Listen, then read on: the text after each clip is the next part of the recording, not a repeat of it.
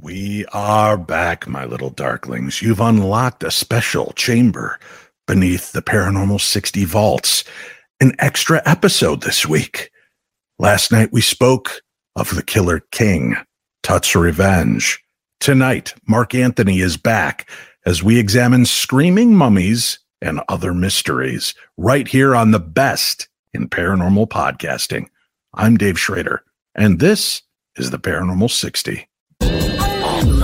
Stand here and listen to this baloney. He won't float. He doesn't stand for baloney.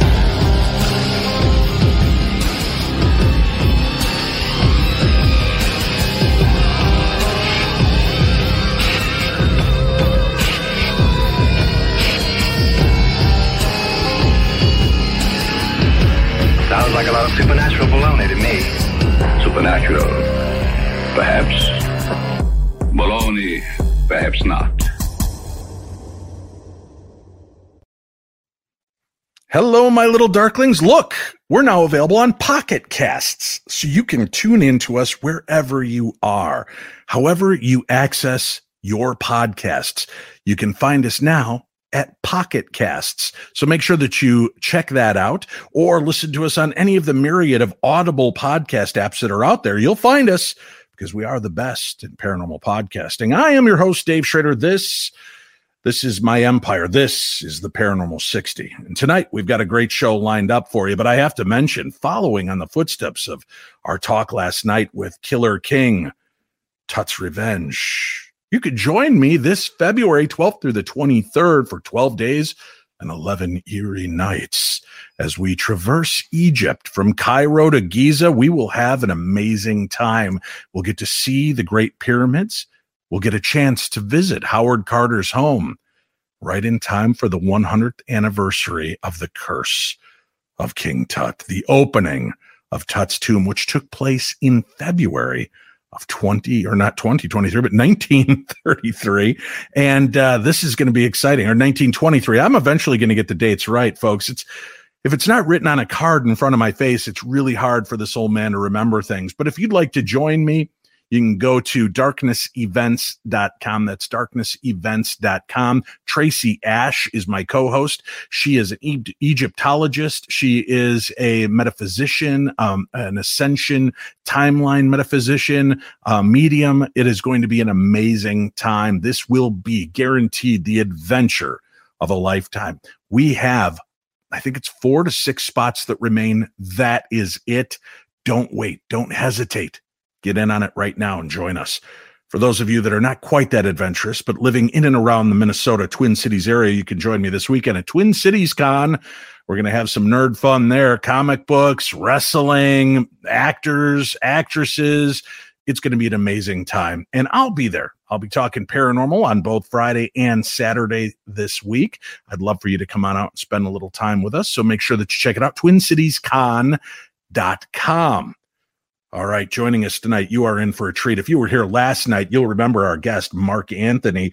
He is a psychic explorer. He's a fourth generation psychic medium who communicates with spirits. He's an Oxford educated attorney licensed to practice law in Florida, Washington, D.C., and before the United States Supreme Court. Mark travels to mystical locations in remote corners of the world to examine ancient mysteries and supernatural phenomena. Sounds like our kind of guy, and he is. His new book, The Afterlife Frequency, the scientific proof of spiritual contact and how that awareness will change your life. That book is available. We've got a link for it on tonight's uh, webisodes. You can find all the information on there. And do me a favor, go like this episode right now if you're watching it live on YouTube, just make sure to mash that like button and make sure that you rate and review all of our episodes. You could do that however you listen. Go in and rate and review on iTunes, Apple, Google Podcasts, whatever you might be listening to that has a rate and review. That really does help out the show, and I'd appreciate it. Our guest, Mark Anthony, is also the co host of The Psychic and the Doc. And again, we have a link up for that on tonight's program guide. So, ladies and gentlemen, help me welcome back to the Paranormal 60 Mark Anthony. Hey, Mark, good to have you back again. Thanks for doing this two nights in a row. Oh, thanks, Dave. Um, Ancient Mysteries, Paranormal 60. Hey, this is awesome. Thanks for having me. That's having right. me. Oh, my pleasure. All right. So I, I do want to kind of take things back just a little bit because we can do that here in time and in space. We are the masters of what we control, Mark Anthony. And I'm curious, as we talked yesterday about the findings of the tombs and how many of the tombs throughout Egypt had been ransacked and, and you know, the pyramids stolen and the obelisks stolen of their gold uh, layering and, and just so many things kind of disassembled throughout history. How is it, in your opinion, that what turned out to be one of the biggest treasure troves ever was left undisturbed with King Tut's tomb. As we kind of revisit the curse of King Tut, how did that escape finding and looting? Yeah, that's one of the great mysteries in and of itself. What people need to realize is the tomb of Tutankhamun, over 5,500 objects were removed from the tomb. Mm and it, you know we're familiar with all the the solid gold coffin, the gold death mask, the beautiful statues. Mm-hmm. Common's tomb, Dave, was also the smallest royal tomb in the Valley of the Kings, and if they had found intact a, a, tomb of a pharaoh like Ramses the Great, Ramses the Second, or Seti the First, or mm-hmm. Tutankhamun's uh, grandfather Amenhotep the Third, they had these uh, 10,000 square foot underground tombs, even larger. In fact, Ramses the Great had over 100 sons, and a few years ago, it, the tombs, uh, the, it's an enormous subterranean complex of tombs of all of his sons was found. Uh, there would have been more treasure in one hallway of these great pharaohs than in the entire tomb of Tutankhamun. Hmm. It's interesting too. I'm hearing that when Howard Carter found this, he did believe that that tomb also held a connection to Nefertiti, who he believed was yes. King Tut's mother. And he was poo pooed. People mocked him, made fun of him. And now in 2022, they think he may be right that just beyond his tomb lies the tomb of Nefertiti. So it'll be interesting to see how history unfolds and what other stories and, and mysteries King Tut's tomb still has to reveal for us. But I think it's fascinating, right? That you've got this tomb, you've got all of these artifacts that were found there, this curse, this famous curse that is recognized worldwide surrounding it. And certainly we talked about the strange stories. If you missed it yesterday, thank God we still got it available. You can check it out here on the YouTube channel, or if you are subscribing, whatever way that you listen, make sure to go back and check out yesterday's show. But you don't have to have listened to yesterday's show to enjoy today's show. Tonight, we're going to be talking about a, a myriad of different things, but you talked about the fact that his crypt was a little smaller. His was yeah. designed differently. Is that because now I've I've come to understand that he died relatively quickly. He he it was almost like they were unprepared. Yes. Which does lead you to believe that maybe maybe something nefarious did happen to the boy king. What's your take on that? That that certainly is one of the theories that Tutankhamun could have been murdered. Mm-hmm. Now, we know that he was very sickly based on what we talked about last night. Uh, examination of his mummy. He had Koehler's disease, which is a bone disease that affects children. Uh, he had a club foot. He suffered from malaria and from sickle cell anemia. Those are just some of the things that they found uh, that that had afflicted this young young man, this boy, and this young man during his life. But and I'm glad that you brought up Nefertiti. Let's go back to first. Let's start with Tutankhamun's grandfather, Amenhotep III.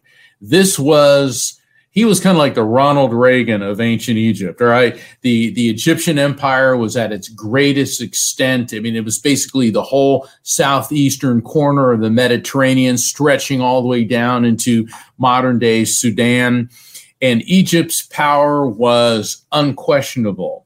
And then Amenhotep, when he died, he was um, he was laid to rest in an elaborate tomb in the Valley of the Kings and see, that's what's so strange about Tutankhamun. It looks like the tomb was a rush job. The paintings in it aren't of the quality of the other tombs in the area. Um, it looks like the, the, coffin, the solid gold coffin that they put him in, wasn't even made for him. The death mask that on him doesn't possibly even resemble what he may have really looked like. So Amenhotep was the pharaoh's pharaoh, but then his son Amenhotep IV, we know better as Akhenaten, and and something real strange happened here. For thousands of years, the Egyptians had a polytheistic religion. In other words, they believed in many, many different gods. The chief god was Amun, and then there was Isis and Osiris. You know, they were like, you know, the, the biggies in their pantheon. And uh, the god was Ra, the, the, the sun god. But then Akhenaten becomes pharaoh, and he eradicates or rather, he suppresses belief in multiple gods, and the belief is now narrowed down to one God, the Aten, A T E N in, in English, which was an aspect of the sun. It wasn't even really Ra, the previous uh, god of the sun, it was a specific aspect of the sun. And he's considered to be the world's first monotheist, a person who believed in one God. And then he cut the funding to all the priests and temples in Egypt, mm. not making him very popular. The priests were the scribes, the bureaucrats. They ran the Egyptian empire, and all of a sudden, now they're out of cash. In fact, Akhenaten didn't want his capital to be Memphis or Thebes along the Nile. He moved it to a new location, Amarna, and it was to be the center of his new cult of the sun. And like most pharaohs, Akhenaten had multiple wives, but his most famous wife, his, his chief wife, was Nefertiti. And Nefertiti in Egyptian means the beautiful woman that has come from afar. So it is believed that Nefertiti was a foreign princess but she was known for her elegance, her beauty. In fact, um, there was, uh, or there is, in the Berlin Museum, a bust of Nefertiti, which was discovered. And it's so beautiful that the American Cosmology, or excuse me, um, Cosmetic Surgery uh, Association uses Nefertiti as their logo because she is the standard of feminine beauty. Wow. It's crazy how something from so far back in time could it's, even it's, play now. Yeah, 3,300 years. But now I've seen paintings, right? I've seen cave paintings, I've seen drawings. They're not always spot on with the way they represent leaders, no. right? I mean, there were leaders that uh, Alexander the Great chose Hercules to represent him on yeah. coinage and, and in images. Many of these things. And if you're, you're, you know, you're this great beauty, could it have been maybe, I don't know, pumped up a little bit because she was Queen Nefertiti, so you don't want to yeah. piss off the queen by creating something that looked more like her, or or is there documentation of just how radiant and gorgeous this this woman really was? Yeah, I, am kind of leaning more in your direction, Dave. It's like she was Pharaoh's wife, and so oh, she was the most beautiful woman, and maybe she was, maybe she was. So basically, this mask we're seeing of Nefertiti is really the original filter could be right? the social media filter. Could be. Well, between Akhenaten ruled roughly 19 years. Mm-hmm. So then he dies, and then it's believed there's a shadowy figure, Smenkhare, that appears to have been pharaoh for a very brief time, and then the throne goes to Tutankhamun. There's speculation maybe Smenkhare could it have been Tutankhamun's older brother or could it have been Nefertiti possibly acting as pharaoh, maybe as regent, or trying to seize power outright in favor of the nine-year-old Tutankhamun? But Smenkhare is is is just sort of a, a heartbeat in in the bigger picture of what happened here. Now, I want to back up just a bit, Dave, and uh, there are theories about why did Akhenaten change his name from Am- Amenhotep IV to Akhenaten, which means the joy of the sun. And, and Tutankhamun's original name was Tutankhaten, which also fit in with the sun. So he was trying to create this whole new cult and at the same time impoverishing after the military the most powerful force in Egypt, which was was their religion, their their you know, their entire temple complex. This has been hotly debated among Egyptologists. Even Carl Sagan weighed in on this one. There are some biblical scholars who believe that Akhenaten may very well have been the good pharaoh of the Bible. You know how we have the the evil pharaoh and, and, you know, we've all seen the movie The Ten Commandments, and I, I love that movie because I, I, think Yul Brynner was like born to play Ramses the Great. Moses and the Israelites must not leave Egypt. Well, in, Scripture is very clear about the the wicked Pharaoh, and they even name him as Ramses. So, if you accept that as an account of what happened, then you must also accept that there was a good Pharaoh of Egypt, and we know from Scripture that the Pharaoh of Egypt was having a nightmare, a reoccurring nightmare, that seven hefty cows emerged from the Nile River only to be dis, uh, devoured by seven scrawny cows, seven plump ears of corn in turn being devoured by seven skinny ears. And th- this dream was driving Pharaoh to distraction, and his court couldn't interpret it, his magicians couldn't interpret it, his astrologers. But in Pharaoh's prison, there was a Hebrew Joseph, who'd been betrayed by his brothers and sold into slavery in Egypt, the Hebrew Joseph was brought before Pharaoh, and he interpreted the dream to mean that there will be seven years of plenty, followed by seven years of famine. Pharaoh, in turn, rises Joseph to the rank of Grand Vizier, second in influence only to Pharaoh himself within Egypt.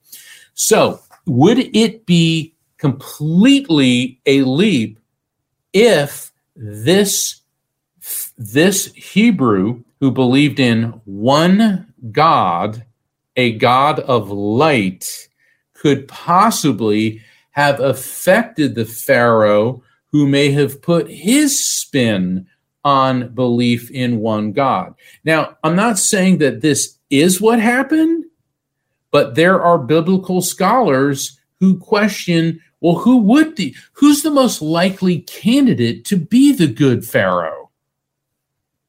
I think it makes for uh, interesting uh, paranormal 60 conversation, Dave.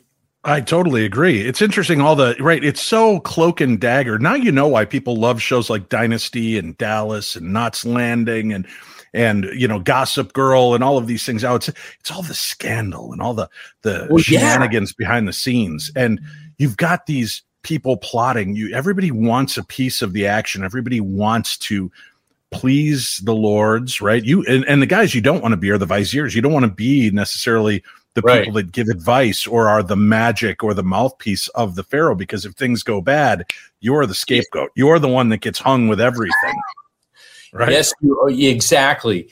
So so then akhenaten dies and then Smenkhare comes and goes in a flash and Nine year old Tutankhamun becomes pharaoh. He's married to his half sister, Anka Ankhesenamun, and then he dies at age 19 under suspicious circumstances. Mm-hmm. And we spoke last night the way um, his mummy uh, didn't have a heart, and all mummies had the heart. The, the Egyptians would specifically mummify the heart and return it to the body because they believed it to be the most important organ in the body.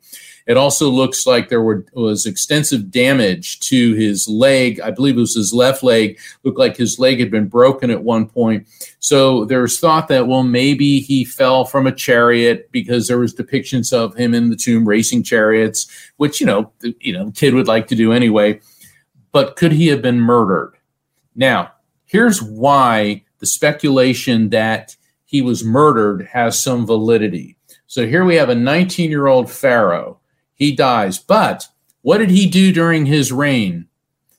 He restored the ancient religion. Now, do you really think a nine year old would know enough about politics and religion to suddenly restore all the priests to their former power, have the capital move back from Amarna back to Memphis and Thebes because they'd alternate out um, the royal residence, and basically return things to the old ways? A nine year old. This is like the first thing that Tutankhamun did. He may have been a minor pharaoh, but what he did certainly changed things drastically. But then he's physically disabled, not the manly man that a warrior king needed to be for ancient Egypt. So either he dies in an accident or an accident conveniently happened or it was outright murder. But for whatever reason, at age 19, Tutankhamun is buried. And like you pointed out, Dave, it looked like the tomb was a rush job, smallest tomb in the Valley of the Kings, lousy paintings, incredibly um, beautiful gold coffin, but probably not made for him. Things aren't adding up, but there's more evidence why he may have been murdered. All right. Well, don't leave us hanging here, Mark Anthony. I'll tell you when we go to break, and we're not going to break right now. So, what else do we know about this? It would lead us to believe it was murder. So, his half sister and widow, Ankhesenamun. Now, the fact that Tutankhamun died didn't make her queen in the sense that it would like a, a European king thousands of years later. She, you know, she was no Elizabeth I. She was Pharaoh's great wife. That would be the title. Well, we know from scripture and from historical evidence of the Hittites. In fact, uh, a couple hundred years later, in the story of David and Bathsheba, Bathsheba was married to Uriah the Hittite because he was a great warrior, and David maneuvered Uriah into battle to make sure that he would be killed. So we know that the Hittites existed, and Ankhesenamun wrote a letter to the king of the Hittites. Now, how do we know this? We know this because um, almost a century ago, the capital city of the Hittites, Hattusis, was discovered in what is now Turkey. And at the time, Turkey, which is up the coast from Egypt, was the center of the all powerful Hittite Empire. And they were great warriors. And their royal archives were uncovered. And there was a letter from a young great wife of Pharaoh, in which said, My husband has died, I have no son, and I will not be forced to marry a servant. Send me one of your sons that I may marry him, and he will become king of Egypt. So they found this letter. And the Hittites, being very good record keepers, we have the response. Basically, the king of the Hittites is saying, Yeah, well, that's nice, but I don't know if I believe you but there was a second letter from Ankhesenamun. And she said, reiterated this, said, I have no son. I basically send me one of your sons that he may become king of Egypt. I will not be forced to marry a servant.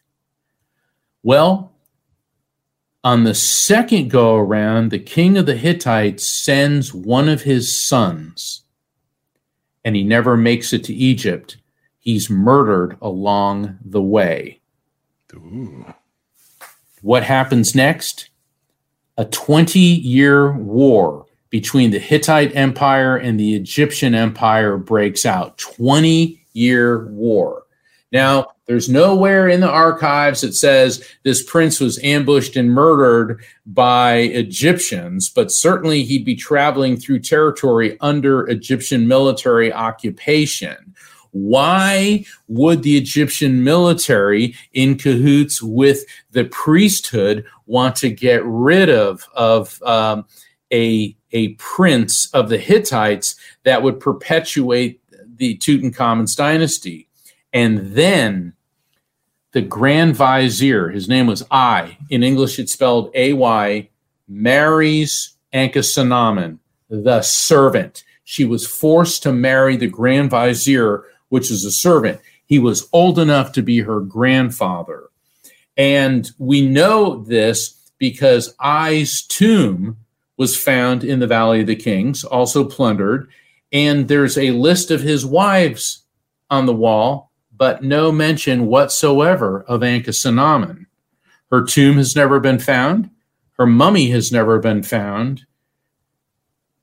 Tutankhamun's entire family is wiped out. So Ay marries Ankhesenamun, becomes Pharaoh through her, then she disappears without a trace. he rules for a few years. He's an old man. And when he dies, the, the general of the army, Horemheb, becomes pharaoh. And then after Horemheb's death, then the next dynasty, and we're going to talk about them in a bit, takes over. And that, of course, leads to Ramses the Great, Moses and the Israelites must not leave Egypt dynasty. So when you start adding up all the pieces here, why would a young widow, a young queen, appeal to a foreign king, which is highly unusual to have a foreigner become pharaoh, begging not to be forced into marriage with a servant, which eventually does happen. And when the prince from the foreign land is on his way, he is conveniently killed on the way. Dave, when you start adding all these pieces together, I'm an attorney, and this is what we call circumstantial evidence. And the circumstantial evidence points to the Grand Vizier Ay, who was tied in very heavily with the priesthood and the ancient, the old ways, the old religion, who was tight and made as his successor the head of the army. If this isn't a coup d'etat, I don't know what is. Conspiracy, murder, mysteries, Egypt. You couldn't ask for more. This is an amazing set of stories. And it also sounds, if you're a Disney fan, a lot like the Aladdin show, right? Uh, Princess Jasmine was going to have to marry Jafar, and she was trying to find any way out of it and willing to to marry the street rat so that she didn't have to marry the vizier. Crazy stuff, amazing Whoa. stories the Arabian Nights, when you go back to those stories, they were um, written. Um, in fact, um, Harun al Rashid in the sixth, seventh century AD is is believed to have been um, one of the characters in A Thousand and One Arabian Nights, and they were drawing on these stories, which were ancient by their standards. So these are themes and stories. And look, when something this juicy happens, it's not like it just ended there. You know, rumors get out, and a twenty-year war between the Hittites and the Egyptians. I mean, that's that's pretty major. All right, mysteries abound on tonight's program. When we return, screaming mummies, the lost ark, and more, right here on the best in paranormal programming. I'm Dave Schrader, and this is the Paranormal 60. Today's episode is brought to you by BetterHelp. What's the first thing that you'd do if, say, you had an extra hour in your day? Would you go for a run? Maybe take a nap, read a book, or just show up for a friend? A lot of us spend our lives wishing we had more time. And the question is time for what? If time was unlimited, how would you use it? The best way to squeeze that special thing into your schedule is to know what's important to you and make it a priority. Therapy can help you find what matters to you so you can do more of it. If you're like me, you think, I can get through a lot. And we can. We're a resilient species. However, there are times that we need to reach out that hand and get a little help from somewhere else. That's what I did with BetterHelp. When I reached that limit and I realized things were getting a little bit out of control, instead of taking it out on my family or taking it out on myself, I just decided to reach out and get the help that I deserve. So if you're thinking of starting therapy, give BetterHelp a try. It's entirely online and it's designed to be convenient, flexible, and suited to your schedule. Just fill out a brief questionnaire to get matched with a licensed therapist and switch therapists at any time for no additional charge. Learn to make time for what makes you happy, my darklings. Get BetterHelp. Visit betterhelp.com slash P60. Do that today. You're going to get 10% off your first month. That's betterhelp, H-E-L-P dot com slash P60. It's time to take control of your life. Dave's here rooting you on, and if I can do this, you can do this. Let's do this together. BetterHelp.com slash P60. There's a link for it on today's program guide. Today's episode is brought to you by BetterHelp. What's the first thing that you'd do if, say, you had an extra hour in your day? Would you go for a run? Maybe take a nap, read a book, or just show up for a friend? A lot of us spend our lives wishing we had more time. And the question is time for what? If time was unlimited, how would you use it? The best way to squeeze that special thing into your schedule is to know what's important to you and make it a priority. Therapy can help you find what matters to you so you can do more of it. If you're like me, you think, I can get through a lot. And we can. We're a resilient species. However, there are times that we need to reach out that hand and get a little help from somewhere else. That's what I did with BetterHelp. When I reached that limit and I realized things were getting a little bit out of control, instead of taking it out on my family or taking it out on myself, I just decided to reach out and get the help that I deserve. So if you're thinking of starting therapy, give BetterHelp a try. It's entirely online and it's designed to be convenient, flexible, and suited to your schedule. Just fill out a brief questionnaire to get matched with a licensed therapist and switch therapists at any time for no additional charge. Learn to make time for what makes you happy, my darklings. Get BetterHelp. Visit betterhelp.com slash P60. Do that today. You're going to get 10% off your first month. That's betterhelp, H-E-L-P dot com slash P60. It's time to take control of your life. Dave's here rooting you on, and if I can do this, you can do this. Let's do this together.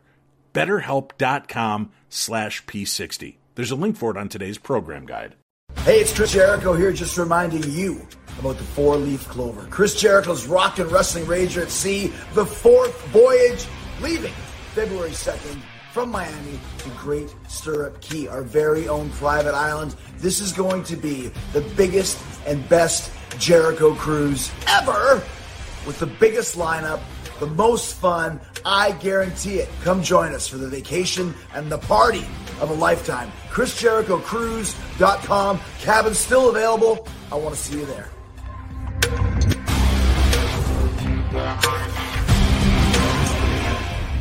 Welcome back to the show.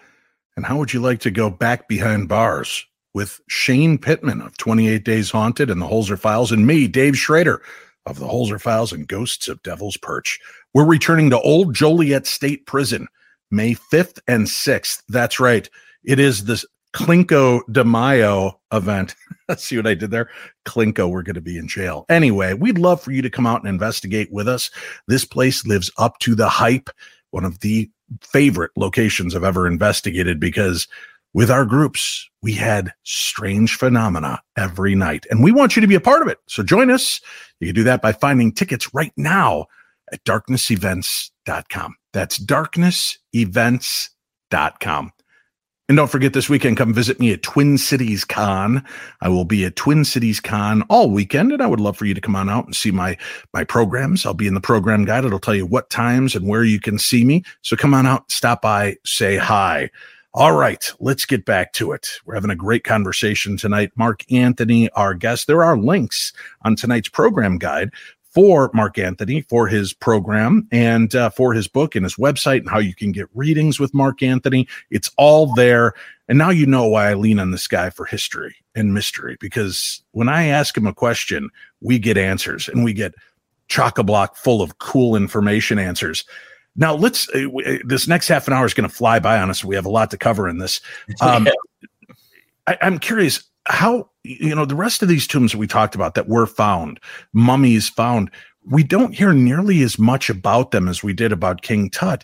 Um, Right. Was it just kind of second nature? These gra- grave robbings. I remember people used to be able to buy mummies back in the day, right? You could buy a mummy's hand. You could buy different trinkets from inside the uh, the, the the different caves. What can you tell us about that?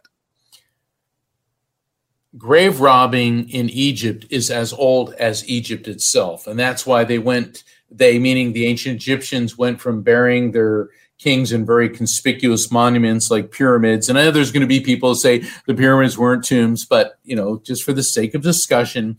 And then they went to these elaborate underground uh, chambers in the Valley of the Kings. Well, grave robbing became a profession in Egypt because by the 1870s, Europeans were hungry. Europeans and wealthy Americans were hungry for Egyptian artifacts. Like you said, you could buy mummies, you could buy all sorts of things. And what happened is the black market in Egypt was suddenly flooded with artifacts and important papyri, you know, several papyrus documents, which were making their way to Europe. And they were of exquisite quality, and some of them indicated they may have come from royal mummies. And the head of the direct, um, the director of the Egyptian Antiquities Service at the time, Gaston Maspero, he was very suspicious about this, and he started conducting an investigation. Now, as as a psychic medium and as an attorney, investigation, you know, we like to think uh, investigations are conducted with your rights being read to you and intact. Well, this was Egypt in the 1870s. And at this point in time, um, it was semi autonomous British Egyptian rule. And all of the suspicion started heading in the direction of the Abd el Rasul family and they were well known grave robbers. And they also were in cahoots with Mustafa Aga Ayat. And Ayat was a very well known antiquities dealer. And so um, Gaston Maspero had Ayat arrested. And he said, I have sovereign immunity. Why? Because he acted as a consular agent for Britain, Belgium, and Russia. Well, that may have have stalled things for a bit, but they held him for two months and interrogated him. And upon further investigation, they tortured him. Okay, they tortured this guy, and he he offered up the El Rasul family.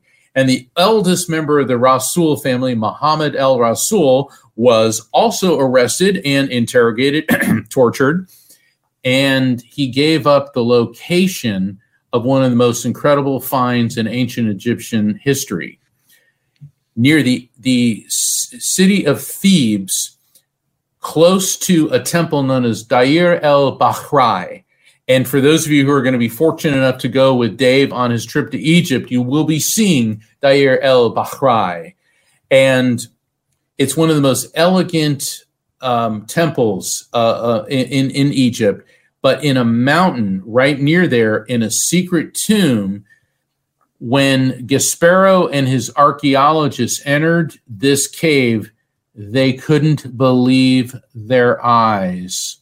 There were coffins containing 36 royal mummies, kings and queens, some of the most powerful rulers Egypt ever had Amenhotep III, Thutmose IV, Ramses the Great what had happened in ancient times, the Valley of the Kings was plundered within uh, um, 200 years.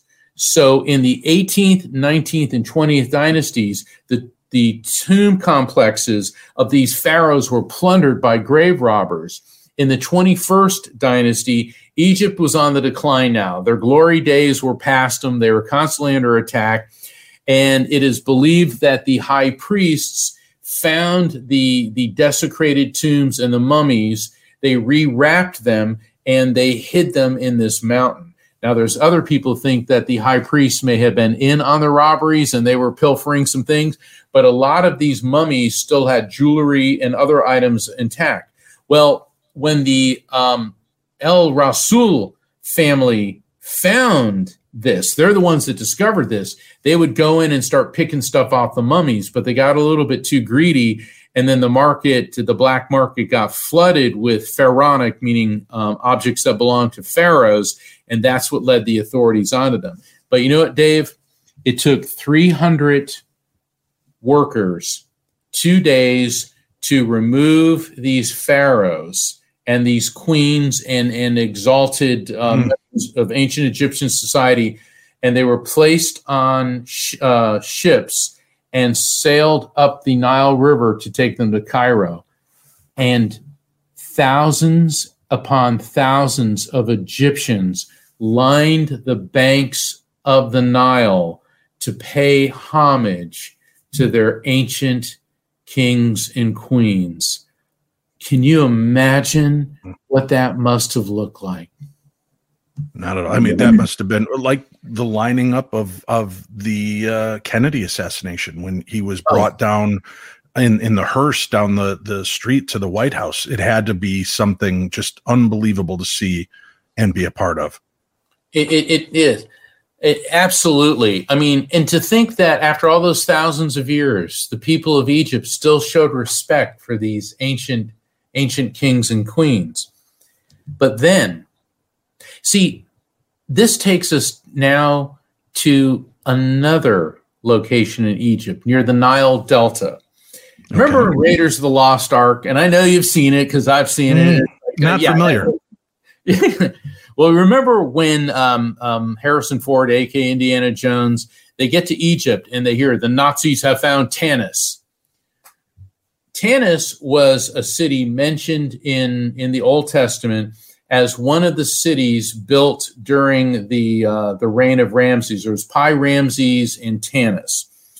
Well, Tanis is a real city or was a real city and in 1939, it was excavated by a French archaeologist whose name was Pierre Montet or Monte.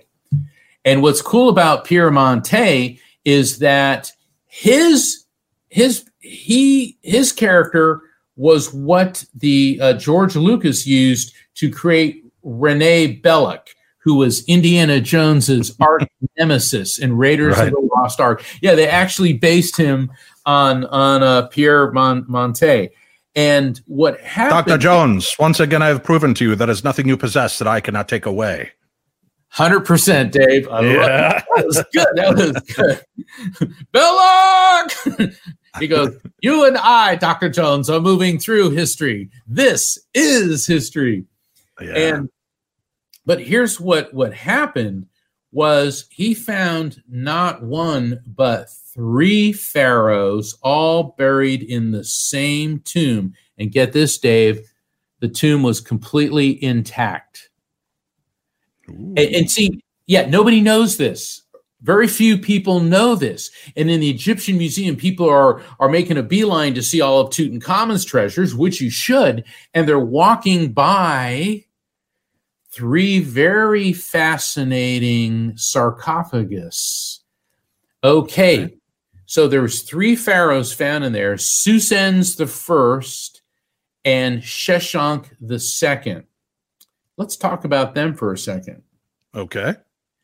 In the Old Testament of the, the Bible and in Raiders of the Lost Ark, when they're talking about, well, what happened to the Lost Ark? Now, according to Scripture, um, it was King David's son Solomon who built the great temple in Jerusalem. And within the great temple was the Holy of Holies, the most sacred part of the temple. And that was where the Ark of the Covenant was to be kept. And we know from scripture that the Ark, there we go, the Ark of the Covenant was was a gold box built to specific specifications only certain people could touch it members of the levi tribe and they had to wear protective clothing. It is believed that this would generate some type of electromagnetic field. And we saw that in Raiders of the Lost Ark, where uh, you know Harrison Ford and Sallah, his his um, his uh, right hand man in Egypt, said that you know this is an otherworldly thing.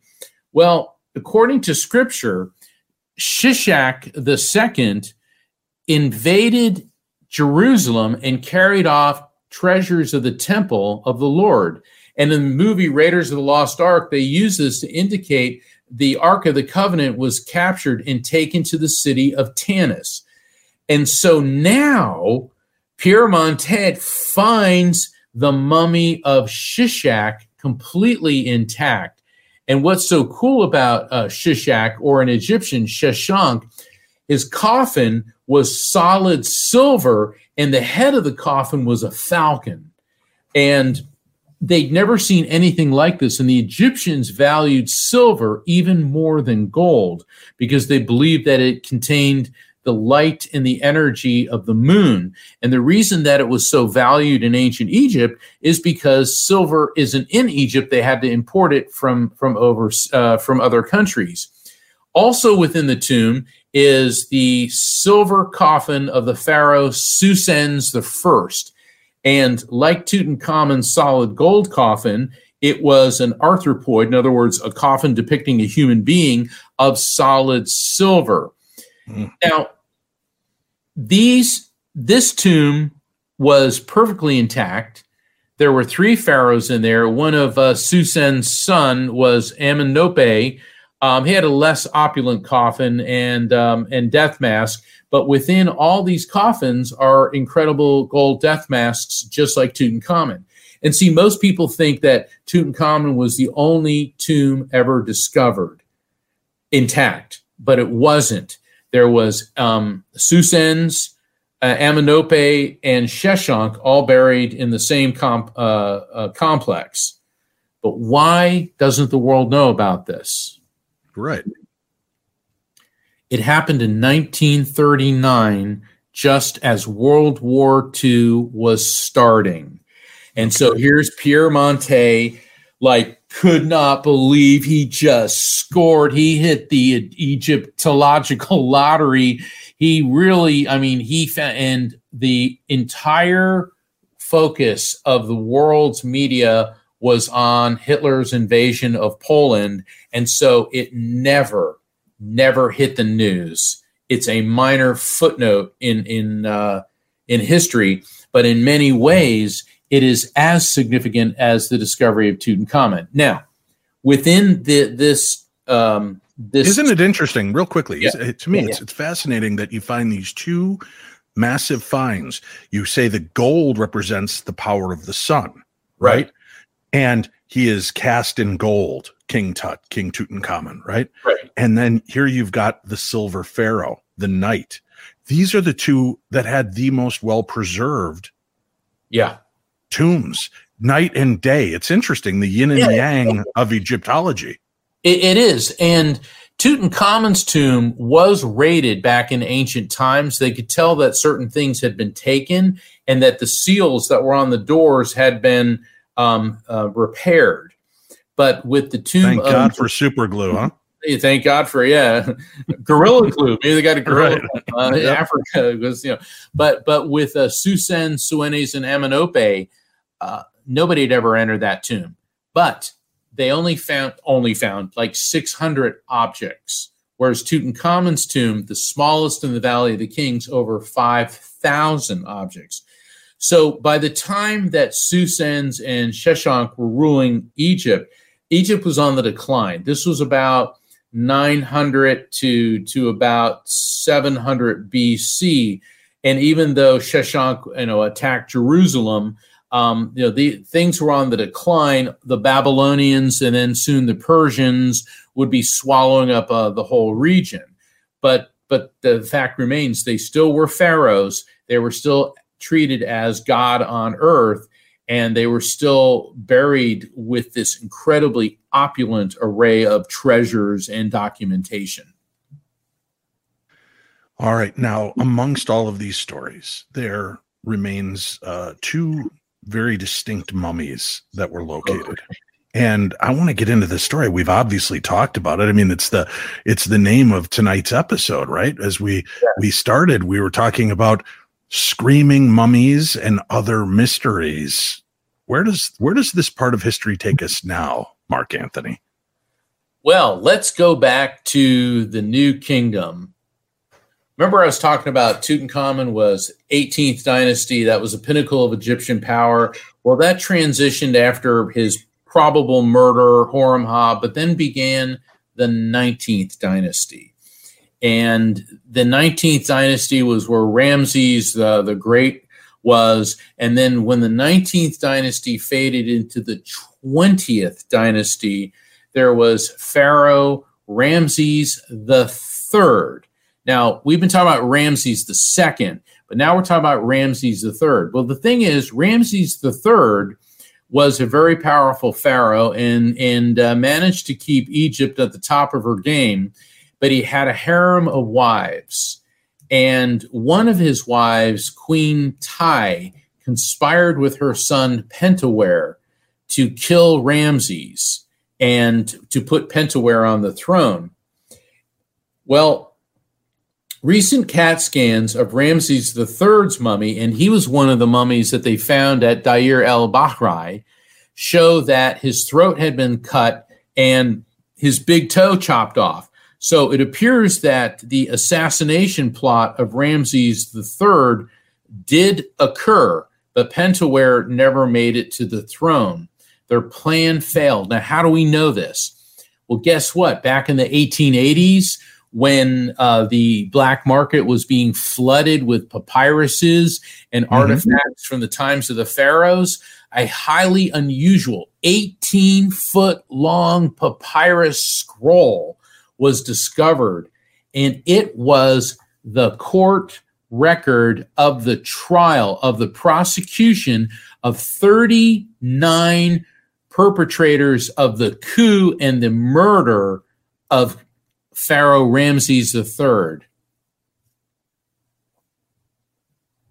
It's amazing that these kind of records were kept and that they are still, you know, that they were able to be found and we could find this history, court transcription, right? Original court transcription. Exactly. I mean, the fact that that this number one, a piece of papyrus existed that long. Number two, that it was taken probably by the El Rasul family and sold to a black market dealer that somehow made it into the hands of somebody who would treat it with respect and did. And then they find that this is the transcript of the court proceedings of people that murdered Ramses III. Well, Prince Pentawere and his mother, Queen Tiye, were both convicted.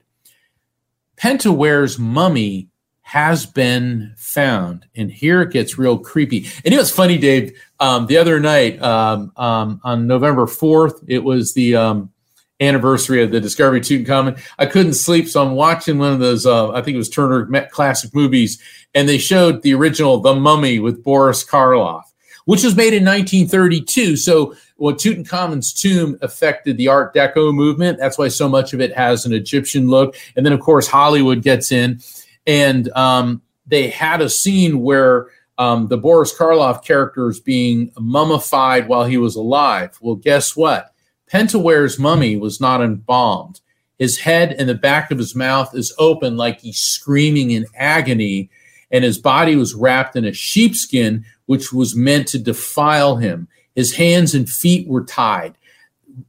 Closer examination found rope burns on his neck now, maybe they allowed him to take his own life, but it looks more likely that he was drugged, tied up, wrapped up as a mummy, and buried alive. Oh my God. I mean, oh, and that would account for the the shrieking agony in on his face. All right, now just being the devil's advocate here, when someone dies, their jaw does go slack. Could it just be that it was a roughshod job of embalming and or of mummification, and that that was just a natural state for him? That that is possible, but for the fact that his body wasn't embalmed, um, his brain, all of his organs were there, so his body was intact, and that is the only mummy that they've ever found like that. Now, Queen Tiye's body has never been found, and it's believed that she was burned because the Egyptians didn't believe in cremation. The, the one of the reasons they engaged in such elaborate mummification is because preservation of the body is it, see the Egyptians didn't believe in reincarnation; they believed in resurrection.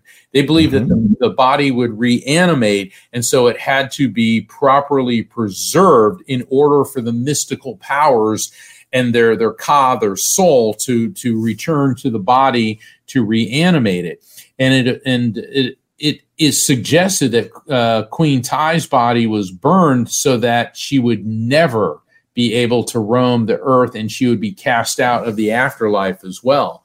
But there's another screaming mummy, Princess Meritamun. She's known as the screaming woman mummy, and her head is tilted to the right side, her legs are bent, and she's wrapped at the ankle. Now, that's unusual because other mummies are closed mouthed and placed in a straight position. And that's what you're asking about. But upon an analyzing her mummy, it appears that she died of a heart attack and was dead for several hours, and that rigor mortis led to the pained look on her face. She was embalmed. Her heart had been removed. It was properly wrapped and mummified. It's just that by the time her body was discovered, the rigor mortis which is was when you die, um, all, your your tendons freeze up, and so that's why she has this horrific uh, expression on her face. So it appears that Princess Meritamun, who had nothing to do with the plot against Ramses uh, the Third, she just was um, a highly unusual mummy to have this this um, screaming, uh, agonized look on her face. But getting back to to uh, Prince Pentawere, that is very very suspicious, and it does appear that Pentawere was either allowed to hang himself or he was buried alive. And either way is going to be a defiling of the body that that would not be allowed to heaven or whatever the next level was right them. exactly. Oh. so yeah. So so i think this episode is very aptly named about the screaming mummies. I mean because even when you look at um, edgar allan poe and writing about uh, the house of usher and and a lot of his stories being buried alive is considered the, the i mean can you imagine you're wrapped up you can't move and you're going to have to wait until you die of thirst which could take at least three days and the whole time that you're there i can't even imagine something more horrifying than that right now it's interesting now as we cycle back to king tut we talked about the fact that his heart had been removed right. mysteriously, unlike any others. And King Tut, as you mentioned, had changed his name, right? It used to be uh, it was Tuten, uh, uh, 10, and then right. it was changed to Tutankhamun because Amun was the king of the gods of the, of right. the old religion. Yeah. King of the gods. This is not one of these pharaohs you want returning right? Because right. he named himself this. He took upon this mantle.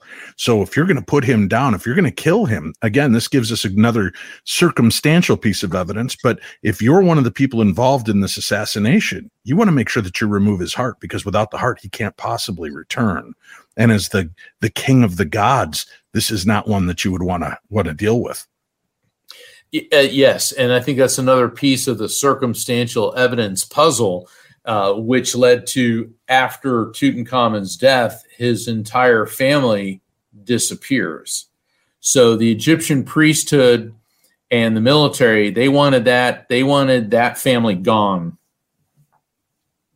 Wow, very strange stuff. But I will I say this. Yes, I will say this, Dave. Mm-hmm. Part of uh, Egypt's belief in immortality was the importance of the name, and you brought that up about Tut, you know, Tutankh Aten, and then he, he died as Tutankhamun. That's how we know him as. And to have your name remembered is a sign of immortality. That's why Akhenaten's name was was uh, removed from all Egyptian monuments. They chiseled it out because the priesthood of ancient Egypt wanted to eradicate any belief in a pharaoh who who uh, uh, you know essentially suppressed their religion. And then Tutankhamun was most likely murdered by a conspiracy Ay, the Grand Vizier, who became Pharaoh, and Horemheb, the general. But who remembers the names Ay and Horemheb? But the name Tutankhamun resonates throughout the centuries. And in a way, justice has been done because we do remember Tutankhamun, a scared young boy suffering with disabilities, surrounded by treacherous people who couldn't wait for him to die. Yet in the end, it is he who we remember.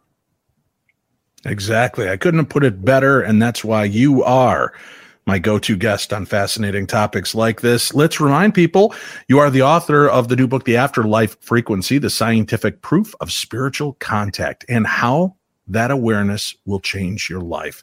You can find a link for that book on today's program guide. And tell us again for uh, listeners just finding you for the first time, tell us about your podcast, The Psychic and the Doc. Sure. Every Thursday, 7 p.m. Eastern, 4 p.m. Pacific, I uh, co host the show, The Psychic and the Doc, with Dr. Pat Baccili. She's a world renowned behavioral psychologist and head of the Transformation Network. We take calls from listeners. I'll do mini readings for people in tandem with Dr. Pat's uplifting and spiritual insights. And it's a great show. Um, you know, we've been uh, doing this over two years now, and it's uh, only getting bigger and better all the time. So I invite everybody to tune into that. And of course, you have to tune into Paranormal 60 because, I mean, where else are you going to get Dave Schrader? I mean, come on. There is that. I want to thank you again, Mark. It is always a pleasure. I consider you one of my close friends, somebody that has affected and impacted my life in such a positive way, and all of those that you've come into contact with. Because I have done Midnight in the Desert. I have done Coast to Coast AM. I have done Darkness Radio, Beyond the Darkness, and now the Paranormal 60. And you have been one of my favorite guests and a favorite guest from all of our listeners across the world that have always told me when you come on, make sure to tell Mark how much we love him. So now you know what we know. Thank you, Dave. And um, appreciate. Uh, appreciate you having me on and uh, look forward to returning again there's plenty of ancient mysteries and paranormal phenomenon. And that's the nice thing about what we do, Dave, is it never ends. That is true. History is remarkable.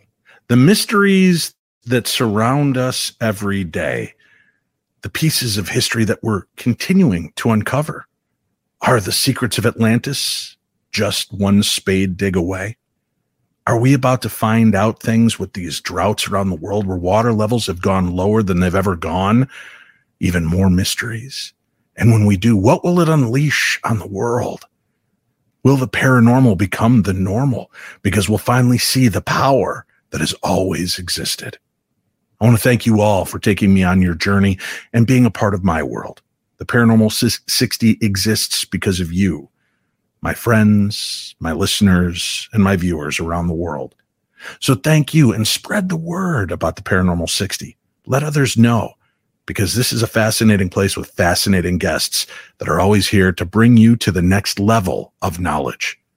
Until next time, my friends, this Friday for the Paranormal 60 News, I'm your host, Dave Schrader.